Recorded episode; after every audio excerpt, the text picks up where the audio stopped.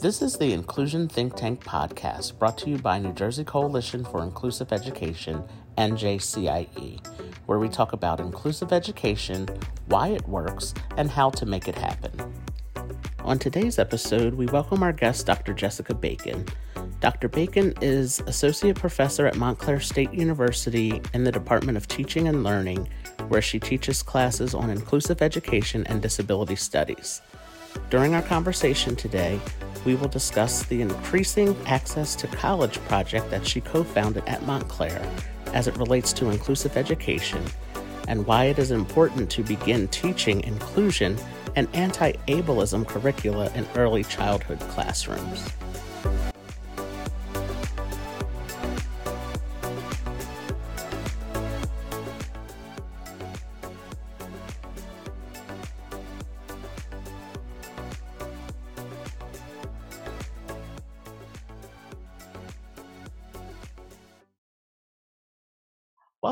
To another episode of the Inclusion Think Tank podcast. I am your host, Arthur Aston, and this podcast is brought to you by New Jersey Coalition for Inclusive Education. I am happy to welcome my guest today, Dr. Jessica Bacon. Dr. Bacon is an assistant professor of teaching and learning at Montclair State University. And uh, Jessica, welcome to the podcast today. I'm looking forward to our conversation. Thank you. Happy to be here. Yes. So uh, you and I met uh, briefly over the summer uh, in person at the NJCIE Summer Conference, and um, Dr. Priya Lalvani she uh, introduced us, and immediately when she introduced us and we had a chance to talk over lunch for a few minutes, um, I knew you would be a great guest for uh, the podcast. So I'm really happy to have you join us today. And uh, to start the conversation off, can you share with the audience a little bit more about yourself? Sure. Um, so yes, I am a professor, actually associate now, recently tenured um, at Montclair State. And um, so I have been here uh, at Montclair State for about seven years now. Um, so I'll tell you a little bit about my background before I got here. Um, I grew up in Ohio and um, in the Cleveland area. I went to undergraduate at a small school called the College of Wooster, and I studied uh, sociology and education. And so that was actually a really good background for where I ended up going, those two fields of study coming together. Um, and then I started working while I was still an undergrad. Um, I had a, a friend recruit me to come and work at a summer camp in Connecticut um, that was uh, run through the ARC. Um, and so it was a summer camp for adults with intellectual and developmental disabilities. Um, so I was sort of thrust into the world of disability at that point and got really interested in it. Um, and so that's sort of where my um, focus of my career stayed ever since then. I was 20 when I first started that work.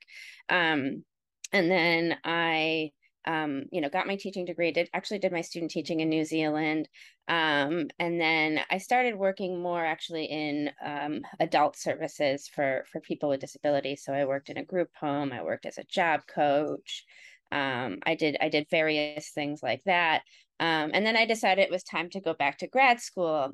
And so I was sort of interested in the combination of sociology, education, and disability at that point. And so I sort of stumbled onto the field of disability studies um, by kind of putting doing some research on um, those kind of three fields together um, and it looked really interesting to me and it was you know a critical approach to understanding the you know kind of history and phenomenon of how disability is understood in our society.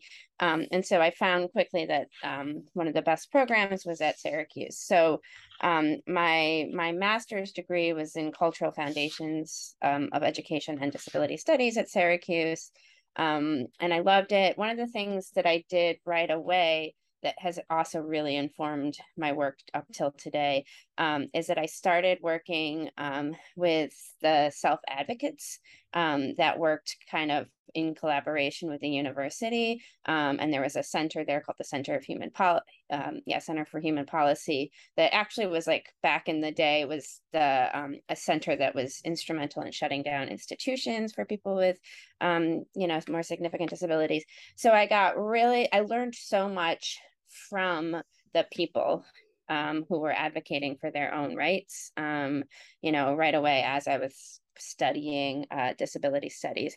And at that point, I just couldn't imagine leaving or stopping um, learning because there was so many great faculty at Syracuse and um, I got to explore so many things. So I decided to stay for my doctorate.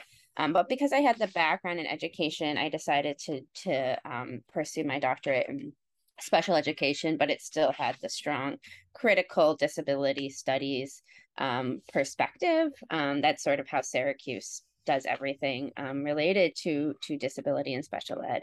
Um, so it was a great education there. Um, I, I continued to work with self advocacy groups and um, all of that all the way through my doctoral studies. And I, I pivoted to my research being interested in actually uh, failing schools and um, standards based reform and high stakes testing movements and how those impacted um, in more impoverished areas the inclusion and exclusion of kids with um, with disabilities and more significant disabilities, kids who are multiply marginalized. Um, and so that's been a, a strong area of, of interest, but alongside um, topics of curriculum and access to um, you know learning in in school and society for kids with more significant disabilities. So that's kind of maintained um, throughout. So um, before i came to montclair state i worked for three years as a professor at um, lehman college which is part of cuny in the bronx.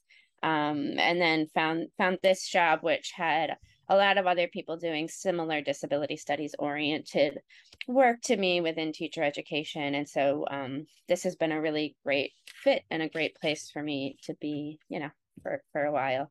Um, so that's that's a little bit about my background. that's great. I um I I always like to ask a question uh like that to people to see where they began their um you know the interest where the interest started uh, in the disability studies and quite a few uh, times i found that people started uh, you know at summer camps volunteering at summer camps and uh, when they were young or young adults in, in college and things like that. So that's uh, it's really really cool to uh, have people answer that question. I always like to find out a little bit more about how you became interested in uh, topic like disability studies and um, you know topics related to inclusion. Right, right. Yeah. So um, one of the uh, many things that you have done um, there at Montclair and uh, throughout your career uh, is that uh, you founded, you co-founded uh, the Increasing Access to College project there at Montclair State University. Can you share with uh, our listeners what that uh, project is about and um, you know just information about it. Yeah absolutely i would love to um so this has been a project that um i have done with my colleague uh, dr sue baglieri and so um actually the way it started um and i think it was like at, as i was starting my first year at montclair sue was kind of um beginning the very very early work um, so she was actually approached by a local day habilitation center um, to have some of our teacher ed students collaborate with the folks that went there that were young adults. Um, and they actually wanted her to send our students over there. Um, and she went to visit and realized that, you know, from, from an inclusive ed perspective, um, and these are for students who are learning to be high school and secondary teachers, um, that it wasn't um, you know it wasn't as inclusive as as the goals that we have for for our students to learn from. So instead she actually invited the folks to come to campus and collaborate on campus um, and with her with her class. And so it sort of just started off as a class project um, and then i became involved. And actually one of the things i didn't mention that i also did um, while i was at syracuse is um, Syracuse has a really, really strong um, program. It's now called Inclusive University, but it's been um, it, they've had a few different kind of sub programs under that. And so when I was actually um, a teaching assistant for um, for Doug Biklen, I what my first teaching assistant job was to actually support the peer relationships for a teacher um, education course at Syracuse um, with the intellectual the students with intellectual disabilities who are on campus. So I got um, involved and informed about that kind of work in my doctoral um, studies. So Sue asked me to work with her um, to sort of expand um, the work at Montclair State. And so one of the um, first partners we have, we actually um, were in collaboration with Bloomfield High School, and they um, there was a state grant to improve transition services um, this was like six years ago or so. So we worked with Bloomfield to apply for this grant. We did not get the grant. However, we decided to basically do most of the work that was in the grant proposal, anyways, without any money. Um, and so about six years ago, we informally kind of started working with our teacher ed students and a group of um, of students from Bloomfield High School who were transition age. So, um, you know, they're 18 to 21 year olds. Um, and the, the district provided support by bringing up, um, you know, teaching assistants or paraprofessionals, and um, they provided the busing. And we um, had our teacher ed students finding you know developing relationships with them and finding learning and social and recreational opportunities um, on campus kind of through the back door. So over time um, we we realized that like trying to do everything through the back door was um, not the most effective um, route and it, it really didn't provide you know quote unquote full inclusion for our students um, they didn't have IDs. They weren't able to get in systems. Um, you know, some of them we started informally um, getting having professors agree that they could audit or sitting in courses. Um, so over time, we've established a lot of structures and policies and practices um, at the university. So now um, when our students come, we now partner with we have a we have a very new very early partnership with clifton. We actually just have one student from clifton. We've been partnering with montclair public schools now for a couple of years and we've had our our longest and most robust partnership is, is still with bloomfield. Um, we have anywhere usually from like six to ten students um, from bloomfield come up every day. Um, and so um, now the students, every student um, audits one or two courses every semester. Um, they and then um, everything is peer supported. So we work with our Center for Community Engagement um, on campus, and so we get student volunteers who are Bonner leaders um, through that.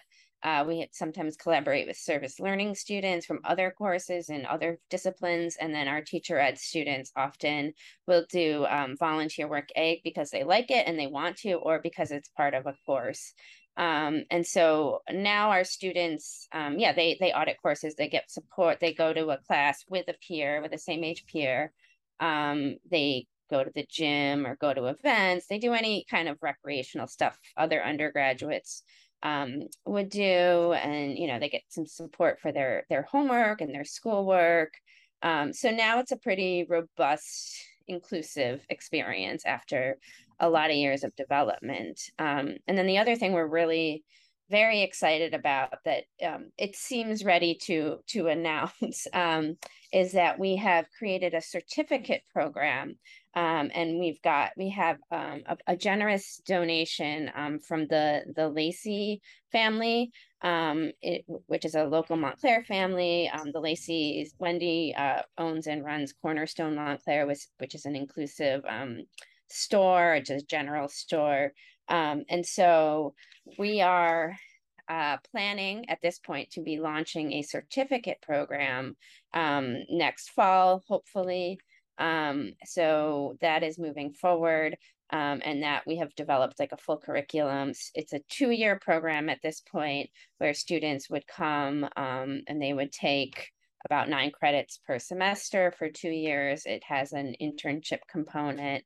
Um, and so, yeah, we're, we're excited that we are going to be able to announce and launch um, that for starting next fall. So we'll be able to have an incoming class of students that are either are or are not associated with a with a high school transition program. It could also be a post high school um, student um, who isn't able to access higher ed through a traditional um, route, and they would be able to come to campus through the certificate program, get peer support, and take courses either for audit or for credit, uh, depending on you know their their interests and choices. So it's a little bit of a long history about where we where we've come and where we are now.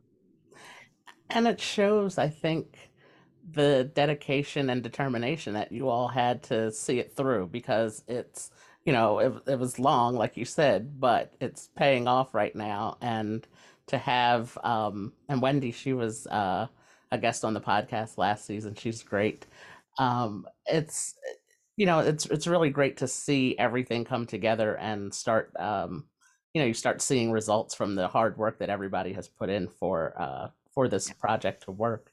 And uh, you know, congratulations to everybody. That's really really exciting.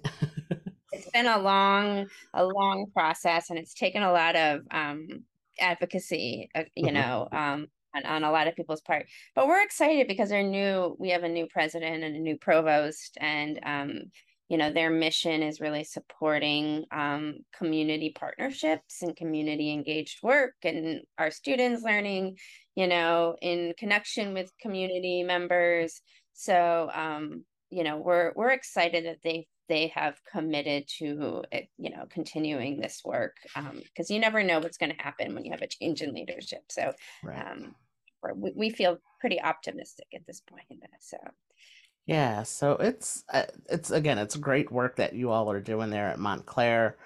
Um, you know um, in addition to what you're doing uh, are there any other college programs in the state of new jersey that you're aware of uh, that are working uh, toward increasing the inclusivity and diversity of students with disabilities in their um, higher education settings on their campuses. Yeah, absolutely.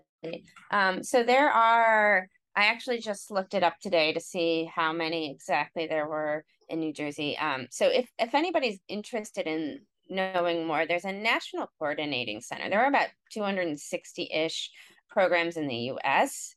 Um, and then there is um, there has been federal grant support for uh, inclusive post-secondary education programs um, over the last almost 20 years now. Um, the grant is called TPSID. Um, but if you go to thinkcollege.net um, or to the Think College website, you'll find a lot of information about these programs. So they have also a map for each state. Um, so in New Jersey, there's 10 other programs listed. Um, the ones that are most well known, um, and so the, the College of New Jersey, it's called Career and Community Studies. That program has been around uh, for, I think, at least 20 years or so. So they were kind of one of the early programs. They run a residential program. Um, so that's that's a good opportunity. Um, the other one that we've collaborated with quite a bit is uh, Turning Point, which is at Bergen Community College. Um, they have kind of vocational specific programs that lead to um, you know specific uh, certificates in different uh, vocational interests um, so that's another really um, interesting program um, Georgian Court has a newer program. I think it's small so far, but it's a, a residential program. Um, a couple of colleges use um, a national nonprofit that moves into campuses called College Steps. So Kean and County College of Morris um, have have programs. Um, so you know it's sort of interesting because we've also in our building of, of the IAC at Montclair State um, we've done a lot of research, both on our own programs. We've we've published a couple of articles. Um, we've been interested in actually looking at, and this you know aligns to our both Sue and I are, disability studies um, scholars. So we're really interested in allowing the voice of people with disabilities to ha- inform our decision making. So we've um, we've done some um, research, uh, participant observation, um, qualitative oriented um, type research, and listened a lot to the the students who have come here. Um, and so, um, you know, we've and and you know what we've learned from them really is that um, belonging in peer relationships has been so central to the program, and so has the um, the real thinking through what inclusion means as an evolving concept as we um, you know have folks on a college campus that um, historically you know academia is um, you know thought of as sort of a more elite right? You you need an elite way of understanding knowledge to participate.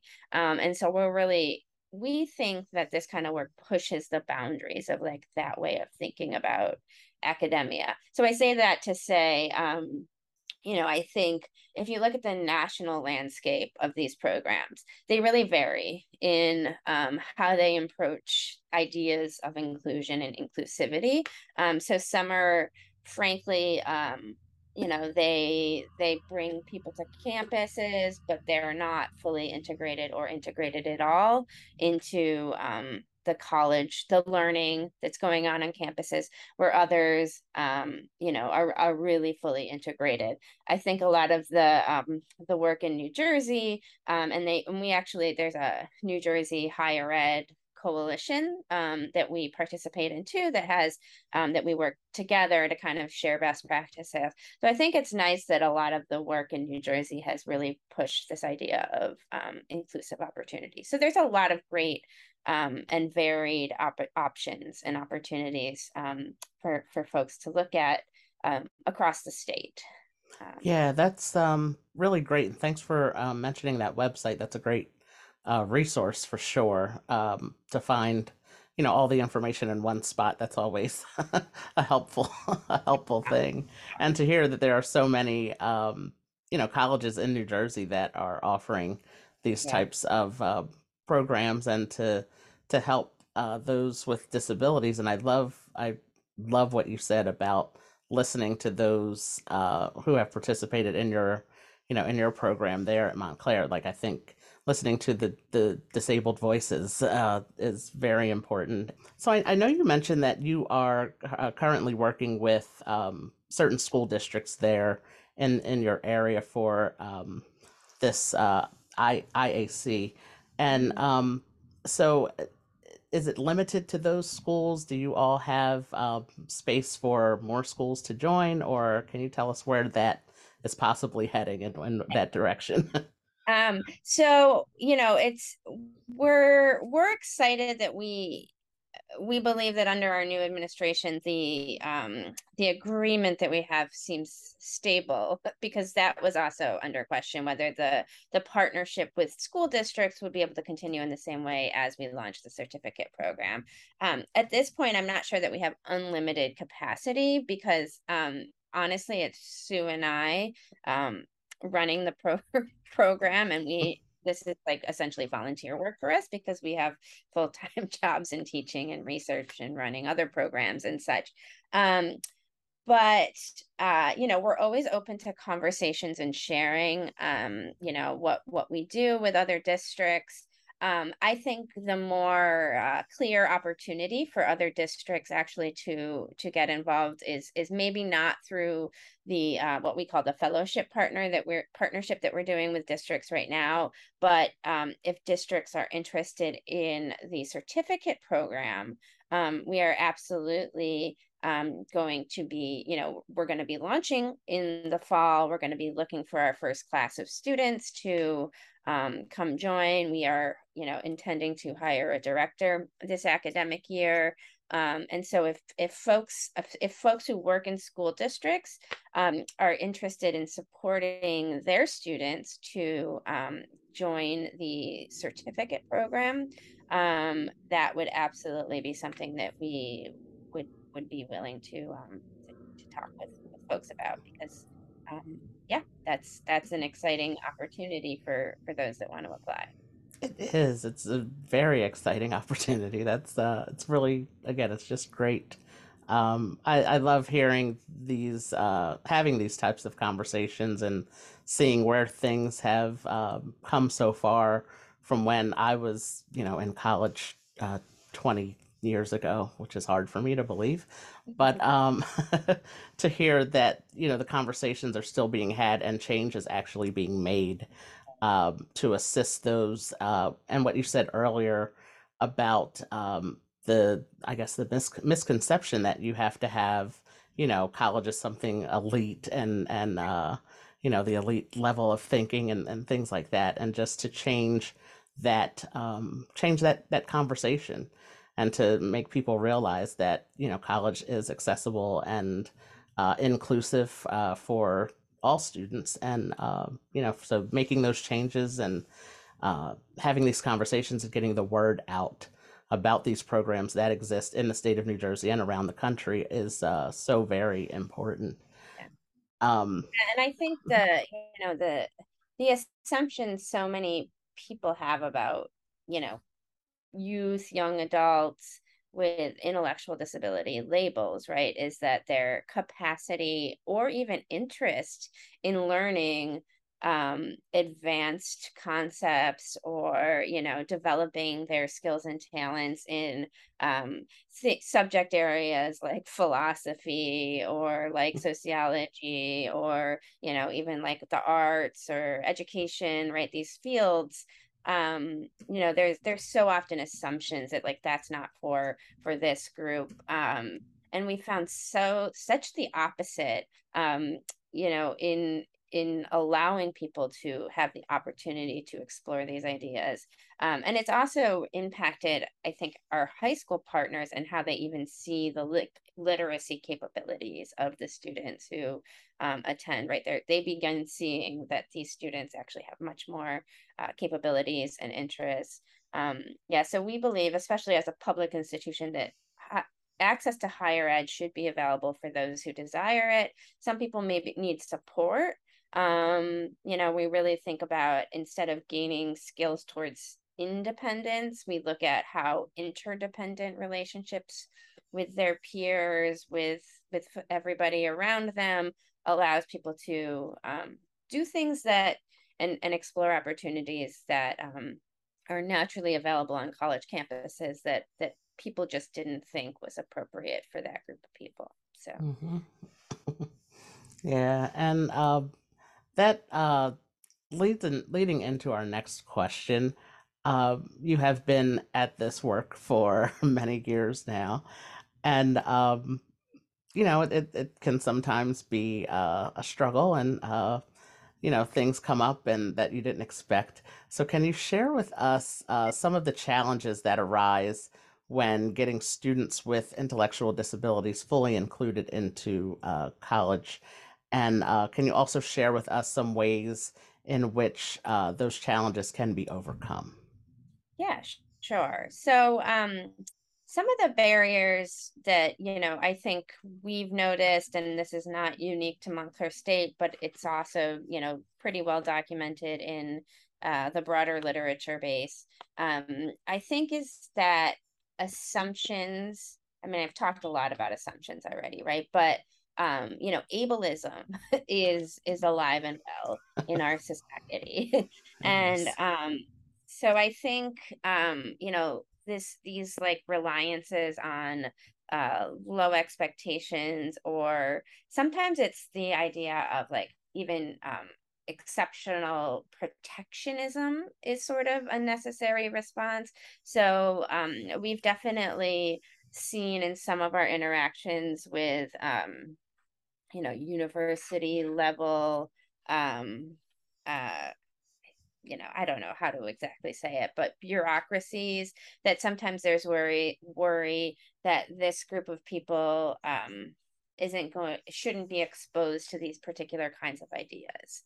Um or even from some of the family or community partners um, you know there's there's worries that like adult content that's naturally available on um, on a college campus is not going to be appropriate for a particular group of students.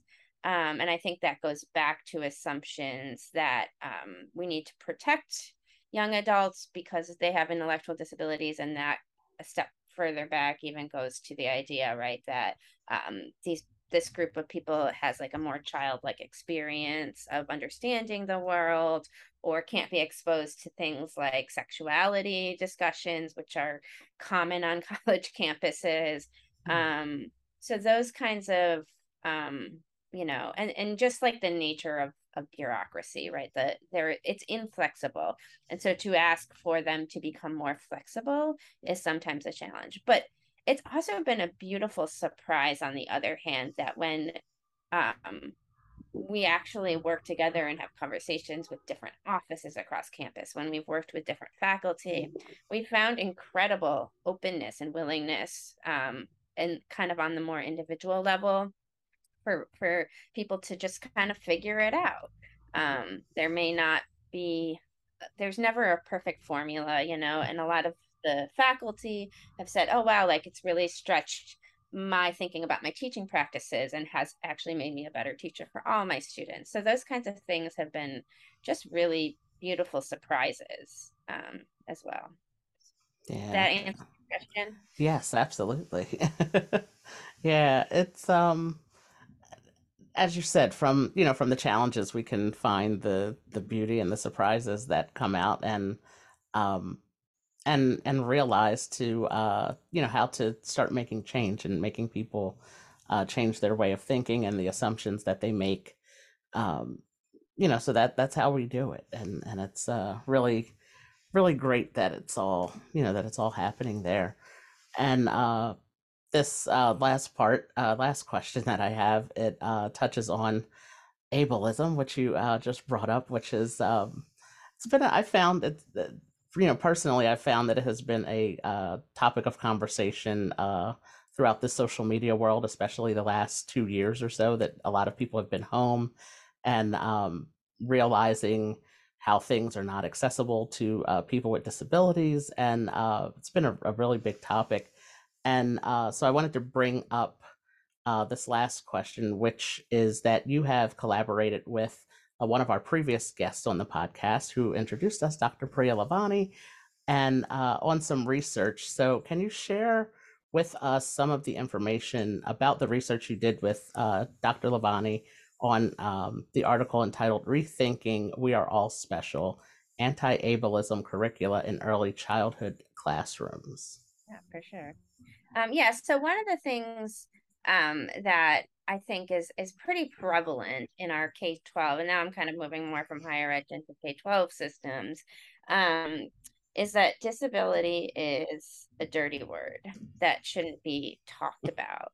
Um, I think kids from early ages, um, you know, learn this idea that by just the fact that like it's often silenced, right? When a kid has a really natural question about human diversity, um, you know, which which is in our society we often define as disability, um, we tell the kid to be quiet or not to ask or that it's rude to ask or that it's rude to stare or that natural you know um, natural inter- interest and curiosity is just something that that shouldn't be pursued. And so um, we feel pretty strongly and this is what this article is about um, we also have another article that has a similar um, a similar kind of outcome and uh, topic that's more practitioner oriented for early childhood classrooms. Um, so in in both of those articles, we kind of tackle the idea that um, you know schools tend to reinforce silence um, by not addressing disability openly in our K twelve classrooms and um, you know kids learn a really strong message about disability when it's silenced that it is something terrible and something that shouldn't be discussed ever um, and so that reinforces negative stereotypes um, and so and at the same time we have our highly segregated system that also reinforces that the this group of people is often not there they're not learning together or if they are in the school right we're seeing them in separate rooms and separate spaces. And so that's like another way that negative understandings of disability are are reinforced um, in in young children. And um, so our our kind of proposal in these articles are that um, we should be directly integrating conversations about disability into our curriculum. There are a lot of ways to do this um, effectively um, at all levels of, of you know ages. Um, and so, um, and then you know, kind of going back to a point we were discussing earlier, right? And and I think similar to the work that you also do outside of this podcast, um, is that we should be learning these um, insights uh, from people who have live with disabilities. Um, it shouldn't be outsiders necessarily um, explaining what it means to live with a disability. Um, kids are going to have better role models and more nuanced understandings of disability if they learn um, from the perspectives of people with disabilities. And there are a lot of ways to do that um, at all different um, ages. There are great children's books from first person perspectives. There are, um, you know, there's a lot of writing for older kids. Um, you know, there's a lot of films that we've had a lot more, I think, great films come out um, around uh, the disability rights and civil rights movements that are appropriate, especially at the higher uh, grade levels for kids to watch and interrogate. Um, so, you know, there's then there's also um, other themes around difference and diversity. Um, so we talk about intersectional um, differences too, right? So what does it mean to have the experience of, uh, you know, an LGBTQ person who has a disability at once, and how do we understand that? Um, you know, I think our schools have done a lot of work over the last, and of course, there's like backlash to this right now. Um, but you know, there's a lot of curricular work that's been done around anti-racism for instance um, and approaches and tools and techniques for teaching that to, to all, all levels. Um, and that would be a whole other conversation to talk about the, the national discourse on that right now. Um, but there hasn't been a lot of work or prominence in talking about anti-ableism um, with with kids in schools in the same way that other minority groups have gotten um, you know you know it's been really really worked on to integrate these conversations into the into the curriculum and discussions. So that's a lot of what that work is about um, and also um, helping kids learn to be change agents at all levels.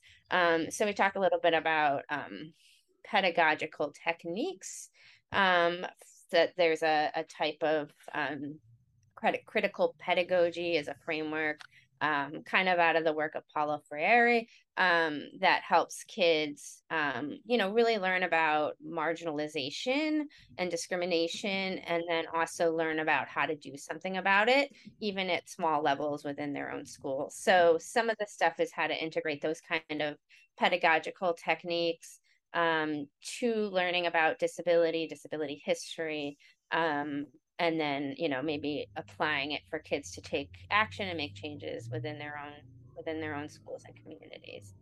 So that's a little bit about that. Yeah, I um, of course, as as I shared with you uh, before we started recording, um, how I am passionate about that type of work and educating um, the K through 12 grade levels um, about disabilities. And as you said, learning from someone who has a disability, who lives that experience, is um, very important because it it starts conversations at home. And you know, for the uh, high school students who are planning to go to college to major in certain areas, you know, that will give them an insight to okay, if I'm going to go into architecture or you know hotel management or whatever insert their their career goals then they can go with that in mind to say how is you know how can i make an impact for you know my customers who might come in with disabilities? And um, you know so it's very very important um, you know to to do that and to have these conversations. And uh, even at the uh, I guess in the uh, corporate world, the diversity, equity, and inclusion conversations that are being had, as you mentioned, a lot of times they uh, are structured around the LGBTQ community and um, race, but uh, disability is often forgotten about in these conversations. So, uh, you know, it's very, um, very important that you know this type of research is being done to show uh, the importance of uh, speaking and, and, learning and educating others about uh, disability. So, thank you for all of the work that you're doing. People like us and so many others who are doing this work, we really are making a change. Mm-hmm. And um, that is, I think, that is the important thing uh, to keep in mind. And when things get hard and the challenges that we discussed earlier, and when all of those things come up, just remember that uh, to stay focused on the change that we know that we are uh, making uh, through uh, educating about in, inclusivity and inclusive education and just um, making things better for those who live with disabilities. So, and remembering that it can be um, a prideful identity category too. Mm-hmm. It's not just. I mean, I think that's that's where our schools often um, get it get it so wrong right is we're so embedded in the medical model in our schools and it's always viewed as such a deficit mm-hmm. um and our you know and we we try at least um in in our teacher ed program and i think a lot of other teacher ed programs are, are doing this work too um to train future teachers to um you know really be critical of the deficit medical model and look at um, you know disability in, in really different ways. Um, but i think um, you know starting by by talking about disability as something that can be a prideful identity category um, beyond just what is wrong with you and what can our schools do to fix you is really important um, and it's an important piece of you know i know njcie does inclusive reform work right that is an important piece, in my opinion,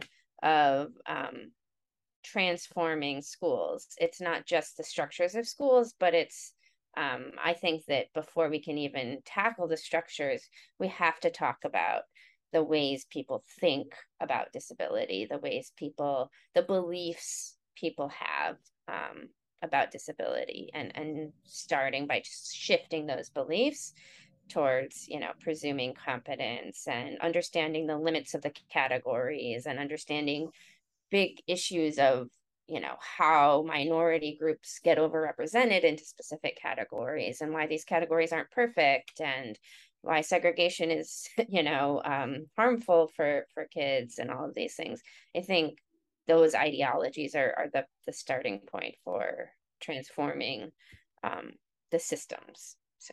yes so, on that note, Dr. Jessica Bacon, thank you so much for joining me for this episode, for this conversation. I uh, truly enjoyed it and have learned uh, so much and have been, um, you know, inspired to keep going with uh, the work that I'm doing through this podcast and uh, just getting the, again, getting the word out. Getting the word out, I think, is so important. Um, because these programs like uh, the one you have there at Montclair and the other uh, colleges you mentioned, they exist and not everybody knows about them. So I think um, uh, for me personally too, I can remember growing up and not knowing certain things and how difficult it was to find information about uh, you know, something like learning how to drive. I can't use my legs, but I never knew it took me a long time to find out that hand controls exist um, and where I could go to get them and take driving lessons. It was, um, so I think having these types of conversations and putting them out to uh, the world at large to uh, make people aware that programs exist and uh, we are making changes for uh, those who have disabilities, I think is uh, so important. So thank you again for joining me for this conversation. I uh, appreciate it. It was great. Thanks so much. Yes, thanks. And you have a great day. We thank you for listening to this episode of the Inclusion Think Tank podcast. This podcast is brought to you by New Jersey Coalition for Inclusive Education, NJCIE. Be sure to subscribe on YouTube, Spotify, or Apple Podcasts, and don't forget to follow us on social media at NJCIE. Until next time.